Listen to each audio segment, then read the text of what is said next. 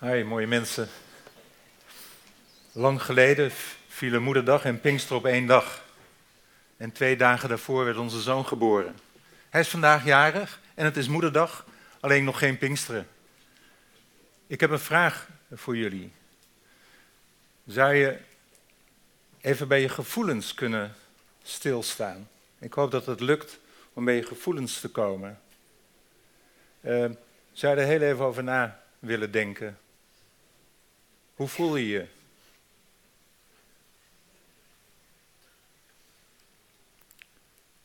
Toen wij nog in Wageningen woonden, werd een, iemand die wij goed kenden in het ziekenhuis opgenomen met heel ernstige gezondheidsklachten.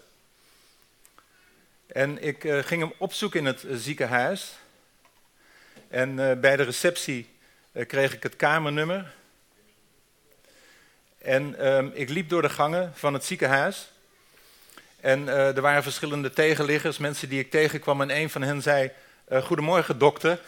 En ik dacht: hey, ik heb onvermoede talenten. Met het kamernummer in mijn achterhoofd uh, liep ik door die gangen. Uh, tot ik het nummer op de deur zag staan, die half open stond. En ik klopte op de deur. En ik hoorde niks. En toen heb ik nog een keer geklopt. Toen hoorde ik nog niks en toen heb ik voorzichtig de deur verder open gedaan. En uh, toen ik binnenkwam, wat ik zag verbaasde mij. Het was een uh, leeg uh, bed, helemaal netjes opgemaakt. En de kamer voelde alsof er nooit iemand was geweest. En ik vroeg me af, wat is er gebeurd? Over die vraag, wat is er gebeurd, gaat het vanmorgen. En het is de vraag die centraal staat in Lucas 24. Uh, ehm, het hoofdstuk uit Lucas dat we dadelijk helemaal gaan lezen, 51 versen.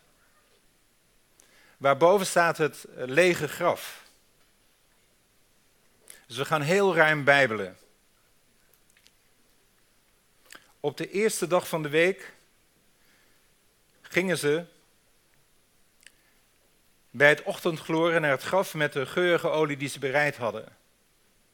Ik weet, Rosemarie heeft gesproken ook vanuit dit gedeelte over bezoek aan het lege graf. En bij het graf aangekomen zagen ze echter dat de steen voor het graf was weggerold. En toen ze naar binnen gingen, vonden ze het lichaam van de Heer Jezus niet. Hierdoor raakten ze helemaal van streek en plotseling stonden er twee mannen in stralende gewaden bij hen. Ze werden door schrik bevangen en sloegen de handen voor hun ogen. En de mannen zeiden tegen hen: Waarom zoeken jullie de levende onder de doden? Hij is hier niet. Hij is uit de dood opgewekt. Herinneren jullie wat hij jullie gezegd heeft toen hij nog in Galilea was? De mensenzoon moest worden uitgeleverd aan zondaars en moest gekruisigd worden en op de derde dag opstaan. Toen herinnerde de zich zijn woorden. Ze keerden terug van het graf en gingen aan de elf en aan alle anderen vertellen wat er was gebeurd.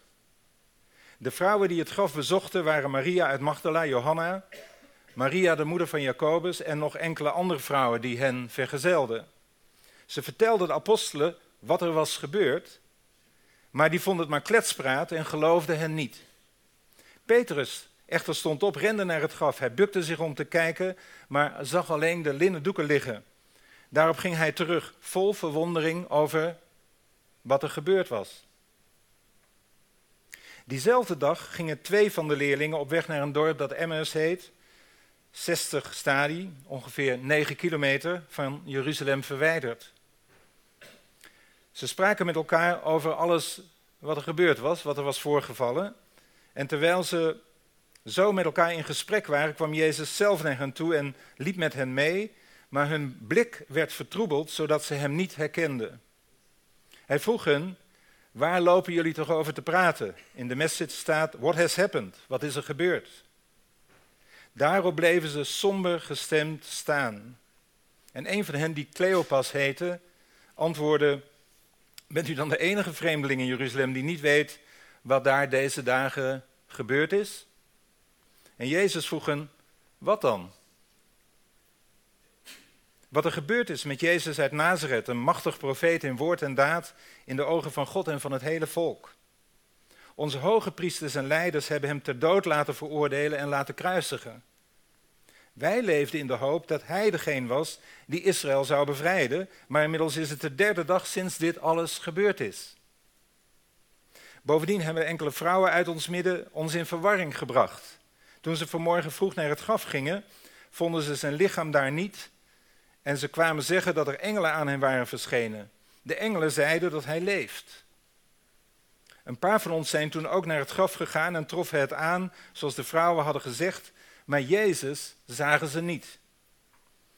Toen zei hij tegen hen: Hebben jullie dan zo weinig verstand en zijn jullie zo traag van begrip dat jullie niet geloven in alles wat de profeten gezegd hebben? Moest de Messias al dat lijden niet ondergaan om zijn glorie binnen te gaan? Daarna verklaarde hij hun wat er in al de schriften over hem geschreven stond en hij begon bij Mozes en de profeten. Ze naderden het dorp waarheen ze op weg waren en Jezus deed alsof hij verder wilde reizen, maar zij drongen er sterk bij hem op aan om dat niet te doen en zeiden, blijf bij ons. Want het is al bijna avond en de dag loopt ten einde. Hij ging mee naar het dorp en bleef bij hen. Toen hij met hen aan tafel aanlag, nam hij het brood, sprak het zegengebed uit, brak het, gaf het hun. Nu werden hun ogen geopend en herkenden ze hem. Maar hij werd ontrokken aan hun blik. Daarop zeiden ze tegen elkaar: Brandde ons hart niet toen hij onderweg met ons sprak en de schriften voor ons opende. Ze stonden op, gingen meteen terug naar Jeruzalem, negen kilometer, waar ze de elf en de anderen aantroffen, die tegen hen zeiden: De Heer is werkelijk uit de dood opgewekt en hij is aan Simon verschenen. De twee leerlingen vertelden wat er onderweg gebeurd was en hoe hij zich aan hen kenbaar had gemaakt door het breken van het brood. Terwijl ze nog aan het vertellen waren, kwam Jezus zelf in hun midden staan en zei: Vrede zij met jullie. Verbijsterd, door angst overmand, meenden ze een geestverschijning te zien. Maar hij zei tegen hen: Waarom zijn jullie zo ontzet? En waarom zijn jullie ten prooi aan twijfel? Kijk naar mijn handen en naar mijn voeten. Ik ben het zelf. Raak me aan. Kijk goed, want een geest heeft geen vlees en beenderen zoals jullie zien dat ik heb. Daarna toonde hij hun zijn handen en voeten. Omdat ze het van vreugde nog niet konden geloven en stom verbaasd waren, vroeg hij hun: Hebben jullie hier iets te eten? Ze gaven hem een stuk geroosterde vis, hij nam het en at het voor hun ogen. Hij zei tegen hen: Toen ik nog bij jullie was, heb ik tegen jullie gezegd dat alles wat in de wet van Mozes, bij de profeten en in de psalmen over mij geschreven staat in vervulling moet gaan. Daarop maakt hij hun verstand ontvankelijk voor het begrijpen van de schriften. Hij zei tegen hen, er staat geschreven dat de Messias zal lijden en sterven, maar dat hij op de derde dag zal opstaan uit de dood. En dat in zijn naam alle volken opgeroepen zullen worden om tot inkeer te komen, opdat hun zonden worden vergeven. Jullie zullen hiervan getuigenis afleggen, te beginnen in Jeruzalem. Ik zal ervoor zorgen dat de belofte van mijn vader aan jullie wordt ingelost. Blijf in de stad dat jullie met kracht uit de hemel zijn bekleed. Hij nam hen mee de stad uit tot bij Betanië. Daar hief hij zijn handen op en zegende hen. En terwijl hij hen zegende, ging hij van hen heen en werd opgenomen in de hemel. Ze brachten hem hulde en keerden in grote vreugde terug naar Jeruzalem, waar ze voortdurend in de tempel waren en God loofden. Heeft tot zover Lucas 24. Geniet nu even van een animatie van Ray.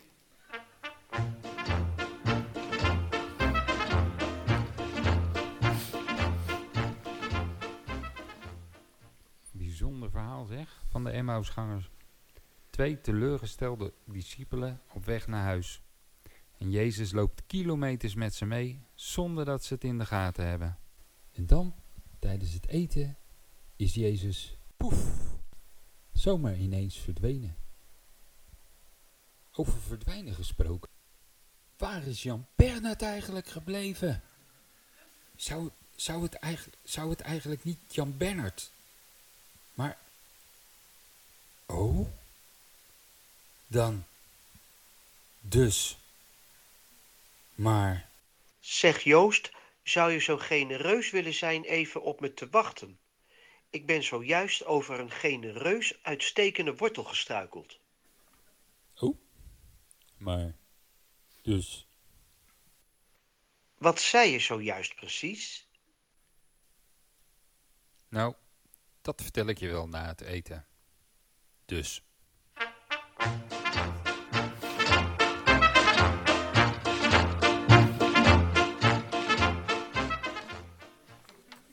Als het goed is, heb je, terwijl ik Lucas 24 voorlas, zeker tien verschillende emoties gehoord.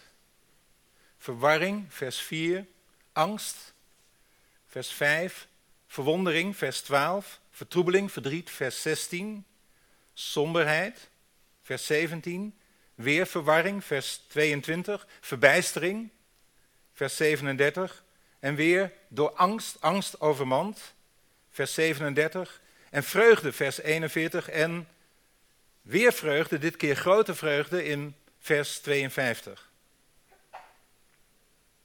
Deze emoties in Lucas 24 volgen elkaar in sneltreinvaart op, als in een emotionele achtbaan, een rollercoaster. En dan hebben we het nog niet eens over de vermoeidheid en de stress die de volgelingen van Jezus moeten hebben gevoeld in hun paasweekend. Hun emoties gaan van het ene uiterste naar het andere, als een slinger uh, van een klok. Alle emoties. Na de opstanding. Beginnend met angst en verwarring en eindigend met vreugde. In Lucas 24 neemt Jezus tijd om te wandelen en te eten met zijn volgelingen. Hij neemt tijd om hen te vragen wat er is gebeurd. Wat er in hun leven speelt. En als de discipelen, en wellicht wij vandaag hem vertellen wat er aan het gebeuren is in ons leven, misschien zelfs zonder hem nog daarin te herkennen, waar is Jezus in dit verhaal? Vraagt hij gewoon nog een keer, wat dan? En laat ons weer vertellen. Weer laat hij de discipelen en laat hij ons vertellen.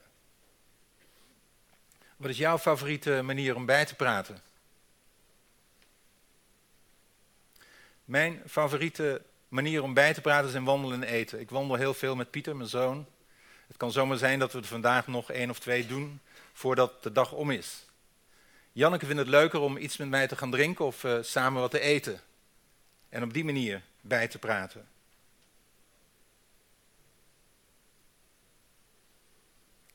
Wat is jouw manier om bij te praten? Hou je van wandelen of van eten of is er een hele andere manier? Ik weet dat toen mijn vader nog leefde, de beste manier om bij te praten was te wandelen.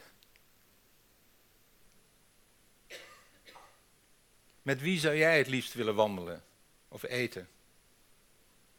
En al wandelend en etend bij te praten over wat er is gebeurd. Het kan dan zomaar zijn dat Jezus mee komt wandelen en komt mee eten, onderweg aan tafel. Soms ontwikkelen zich door de jaren heen bijna standaard gebeden. Een van de manieren waarop ik bid als we samen eten en samen ook met anderen eten, uh, klinkt ongeveer zo: Heer, in uw aanwezigheid en in elkaars gezelschap. Hij is erbij als je je hardop afvraagt wat er is gebeurd, of als je die vraag aan elkaar stelt. Dat kan heel erg emotioneel zijn. En vraagt om een luisterend oor. In Lucas 24 wandelt, eet Jezus met zijn volgelingen. Hij neemt de tijd voor het stellen van vragen op momenten dat de volgelingen van Jezus in verwarring zijn, bang, verdrietig, het helemaal niet meer zien zitten. Ons hoofdstuk Lucas 24 geeft zelf de context. Nadat Jezus is geboren, heeft geleefd, heeft geleden, is gekruisigd, is opgestaan. Daar heb je alle emoties in het bestek van een korte tijd. Lijden, dood en opstanding. Uiterste. Zo tegengesteld dat je in je gevoel alle kanten uit kunt gaan en dat het moeilijk kan zijn om te geloven. En dat kan ook met ons gebeuren. We maken dingen mee en onze emoties gaan als een slinger van de klok van de ene naar de andere kant. En het is niet vreemd. Dus wanneer jij je in een emotionele achtbaan bevindt, misschien vandaag of gisteren, vraagt Jezus aan jou, wat is er gebeurd? Waarom stelt hij die vraag? Omdat zijn vragen je raken in je emoties, je verstand openen en je hart laten branden en uiteindelijk leiden tot vreugde. Laten we daarna gaan kijken. Zijn genereuze vragen raken onze emoties. Vers 5b. Waarom zoeken jullie de levende onder de doden? Je zou kunnen zeggen dat bij een graf uh, vaak heftige emoties een uh, rol spelen. Uh, tussen, tussen hoop en vrees. De engelen waren met die vraag begonnen op die dag. Een Engelse vraag. Waarom zoeken jullie de leven onder de doden? Als ik vroeger iets kwijt was, had mijn vader de gewoonte om te zeggen: Jan Bernhard, eerst zoeken waar het niet is. Maakte mij soms wild. Mijn zoon zegt dat achteraf dat ik daar veel van heb geleerd. En je moet denk ik bij het lege graf geweest zijn. In het verhaal en de vraag: wat is er gebeurd? Toen ik opgroeide, en zeker in mijn studententijd in Wageningen, was het heel erg in om te zeggen God is dood. De God is dood theorie noemden ze dat. Gelukkig is het een theorie. En de discipelen dachten dat Jezus dood was. Maar ze leerden meteen dat ze de levende niet konden vinden bij de doden. Er is geen dode Jezus. En de engelen doen er alles aan om de volgelingen van Jezus, de discipelen, te helpen om bij de opgestane Jezus uit te komen. Maar dat gaat eerst langs het lege graf, met alle heftige emoties van dien.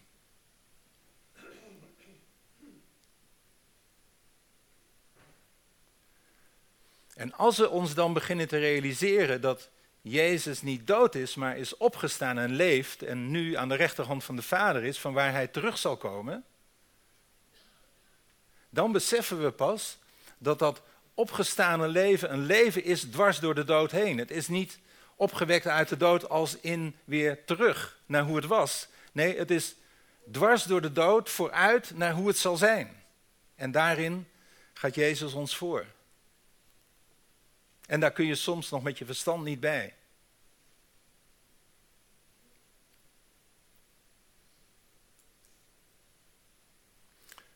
Kijk, toen Jezus aan Cleopas en zijn vriend vroeg, uh, wat is er gebeurd? Uh, reageerde Cleopas natuurlijk met verbazing. Ben je de enige vreemdeling in Jeruzalem? Dat je niet weet wat hier gebeurd is? Hoezo? Weet je niet wat er gebeurd is? En als je Cleopas hoort praten, dan klinkt er zoveel enthousiasme over door, over wie Jezus was. En de hoop die ze in hem hadden gevestigd en alles wat hij deed, in woord en werk. En je voelt het andere uiterste dus zijn diepe deceptie, teleurstelling, wanhoop, dat het nu voorbij is. Hij was wanhopig. En dan ook nog die verwarring over die vrouwen die komen vertellen dat Jezus leeft. Maar Jezus laat de twee vrienden praten en praten en hij luistert, al wandelend en etend. Jezus doet alsof hij de enige is die Jezus niet kent. Die niet weet wat er allemaal gebeurd is. Zo gaat hij ook met ons om, ook vandaag. Juist wanneer we ons afvragen, is God dan de enige die niet weet wat er is gebeurd in mijn leven? En als we het hem hebben verteld, komt hij nog een keer om te vragen, en wat dan? Hij wil het echt horen.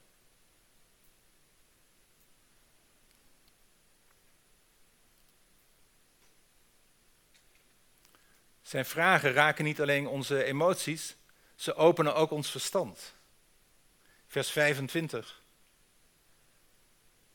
Hebben jullie dan zo weinig verstand en zijn jullie zo traag van begrip dat jullie niet geloven alles wat de profeten hebben gezegd? Dit, dit klinkt even als een verwijt. Maar Jezus wacht hun antwoord niet af en komt meteen met de volgende retorische vraag. Vers 26. Moest de Messias al dat lijden niet ondergaan om zijn glorie binnen te gaan? En dan neemt Jezus de tijd om alles uit te leggen. Zijn genereuze vragen en uitleg raken niet alleen je emoties, ze openen ook je verstand. Wanneer wij heen en weer geslingerd worden door onze gevoelens, erdoor worden overmand, erin gevangen zitten, is het nodig dat ons verstand wordt geopend. Dat ons geheugen wordt opgefrist.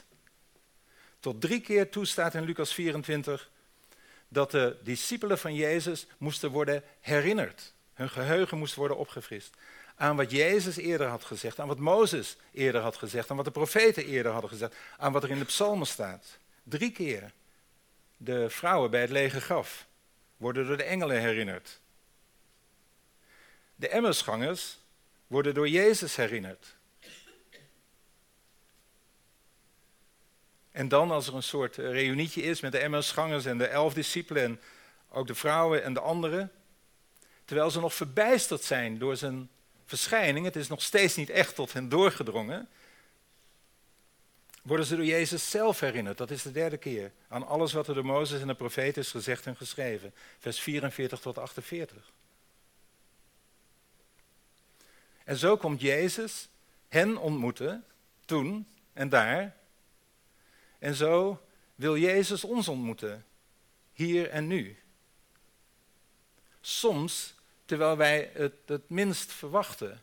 En we denken dat alles voorbij is. Juist wanneer we ons in een achtbaan van allerlei soms tegenstrijdige emoties bevinden. Hij herinnert ons aan wat hij eerder heeft gezegd. Hij opent ons verstand. Waardoor onze emoties in lijn worden gebracht met wie hij is en wat hij doet. En wat Jezus eigenlijk met hen doet, zou je kunnen zeggen, is hij wandelt met hen door de Bijbel. Begin bij het begin, bij Mozes, de profeten, psalmen. En hij laat hen zien en hij laat ons zien, hé, hey, uh, dit is dat. Wat daar staat gaat over mij. Wat Mozes hier zegt, gaat over mij.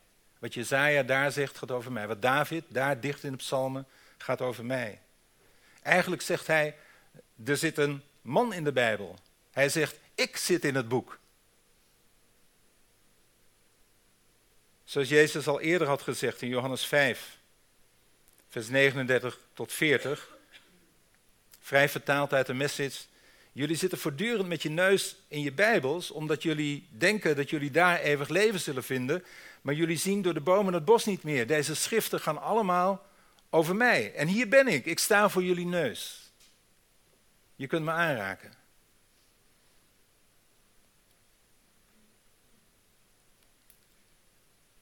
Zijn vragen raken niet alleen onze emoties en openen niet alleen ons verstand.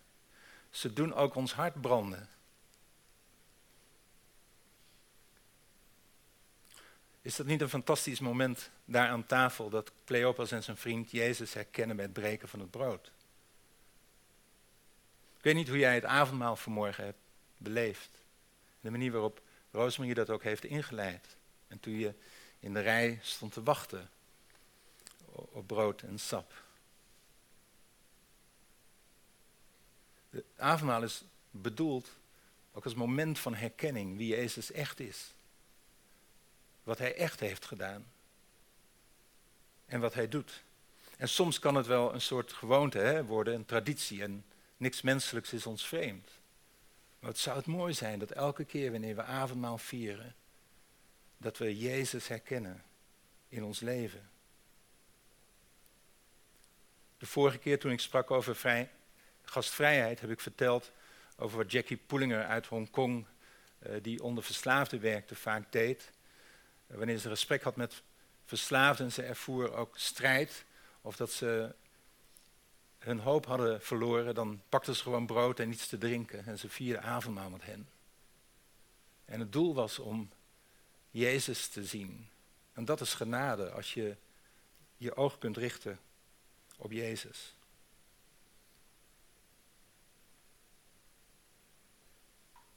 Ontmoeting met de opgestane Jezus.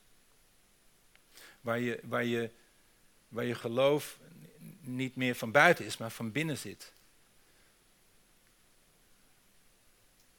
Het doet je hart branden. Maar tot slot wil ik nog stilstaan bij iets anders. En dat begint in vers 41, waar staat: Omdat ze het van vreugde nog niet konden geloven en stom verbaasd waren. En in vers 42 staat het nog een keer: Ze keerden in grote vreugde terug naar Jeruzalem. Grote vreugde, vreugde en grote vreugde. Ik vind dat hele idee, concept, maar eigenlijk is het een realiteit. Het van vreugde nog niet kunnen geloven, vind ik prachtig. Daar geniet ik van. Weet je wanneer dat ook gebeurt? Op een moment uh, is de eerste gemeente, we, hebben het dan over uh, een jaar later, uh, wordt eh, hevig vervolgd. En Petrus, Jacobus worden gevangen gezet, Jacobus wordt onthoofd. En dan de gemeente is aan het bidden voor Petrus voor zijn vrijlating. En op een gegeven moment wordt hij vrijgelaten op een hele wonderbaarlijke manier. God schakelt engelen in en de gevangenisdeuren gaan voor hem open. En op een gegeven moment komt hij bij het huis waar veel van de eerste gemeenten bij elkaar zijn. En dan belt hij aan en dan komt Rode, een dienstmeisje aan de deur. En die ziet door het luikje dat het Petrus is. En ze doet het luikje weer dicht en ze loopt terug naar de kamer waar de anderen zijn. Op hun knieën aan het bidden voor de vrijlating van Petrus. En dan staat daar ook, ze kunnen het van vreugde nog niet geloven. Het is zo anders dan het dorre, laten we zeggen. Ja, ik heb 16 en een halve dag uh, gebeden voor Marietje en ze was ziek en nu is ze beter. Nee, uh, wat zou het mooi zijn wanneer iemand ziek is en God brengt genezing en die persoon belt ons op dat we zeggen, bedoel je dat, nee, en dat je het van vreugde nog niet kunt geloven. Dat brengt zoveel verwondering uh, terug in onze levens, waar ook de mensen in onze omgeving soms naar snakken. Soms zou je denken aan wat anderen zeggen over ons als christenen en zeggen over de kerk, dat we zouden gekenmerkt worden door vreugdeloze mensen te zijn. Maar de werkelijkheid is dat de kerk door alle eeuwen heen werd gekenmerkt door vreugde, door mensen die vreugdevol waren, opgewekte mensen. En die vreugde was aanstekelijk. De kerkvader Tertullianus schreef in de derde eeuw na Christus over de hilariteit van de heiligen. Hij werd christen omdat hij de vreugde in het leven van christenen had gezien, ook onder vervolging. Hij verlangde ook naar het geheim van hun vreugde. Hij was jaloers op wat zij hadden. De schrijver-dissident Tolstoy schreef dat hij christen werd omdat hij zag dat de mannen en vrouwen om hem heen die geloofden er een kracht aan ontleenden die hen in staat stelde om leven en dood tegemoet te treden met vrede en vreugde. Nou, deze postopstandingsvreugde is een creatieve, scheppende kracht geweest in de kerk, die mensen naar Jezus toetrok en hen lijden en verzoeking en beproeving hielp verdragen een nieuw leven aanstak over de hele wereld.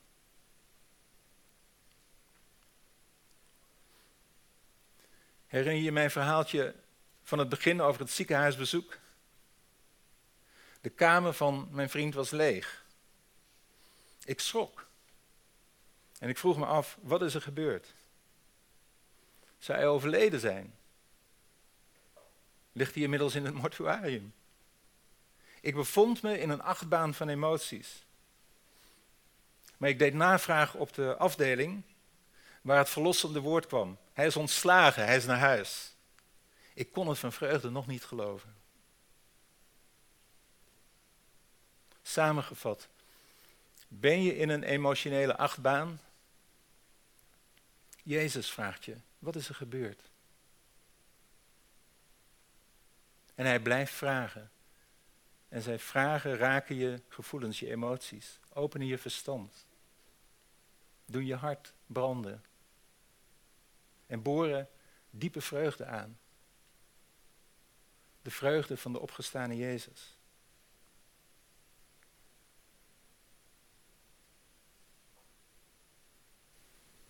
En die vreugde leidt ook tot het doorvertellen van het goede nieuws. Wat het evangelie nog steeds is. Goed nieuws. Vreugdevol nieuws. Amen. Zullen we gaan staan?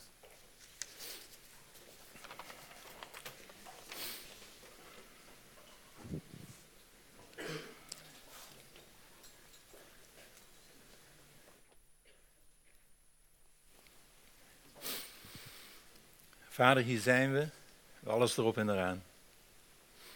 En dank u dat we ons niet voor u hoeven te verschuilen. Dat u komt, ons opzoekt en vraagt en luistert. Kom, Heilige Geest. Raak ons aan in onze emoties, verstand, in ons hart.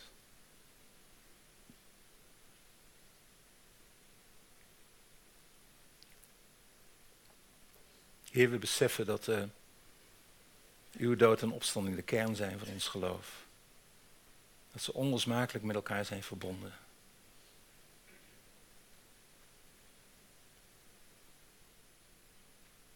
En dat u in staat bent om ons op te wekken.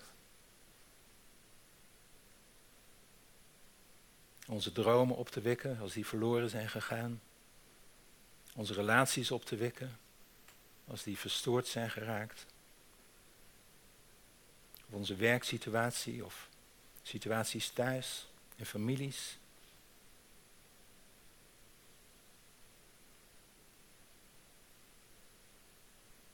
In Jezus' naam. Amen. Bij de voorbereiding van de preek werd ik bepaald bij Romeinen 10, vers 9, waar staat: Als je met je mond beleidt dat Jezus Heer is en met je hart gelooft dat God hem uit de doden op heeft gewekt, zul je gered worden.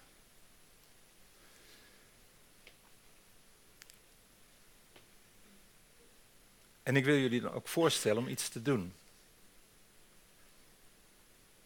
Eh, zouden, zouden jullie me na kunnen zeggen vanuit dit Bijbelvers? Jezus is Heer.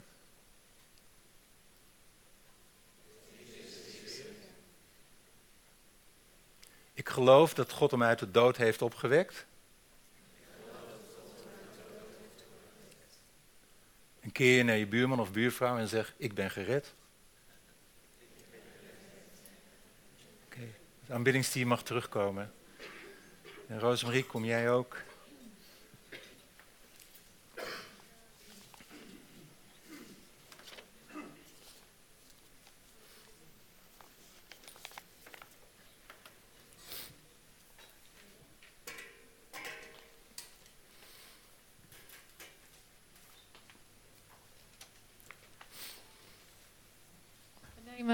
we nemen opnieuw tijd om God te aanbidden.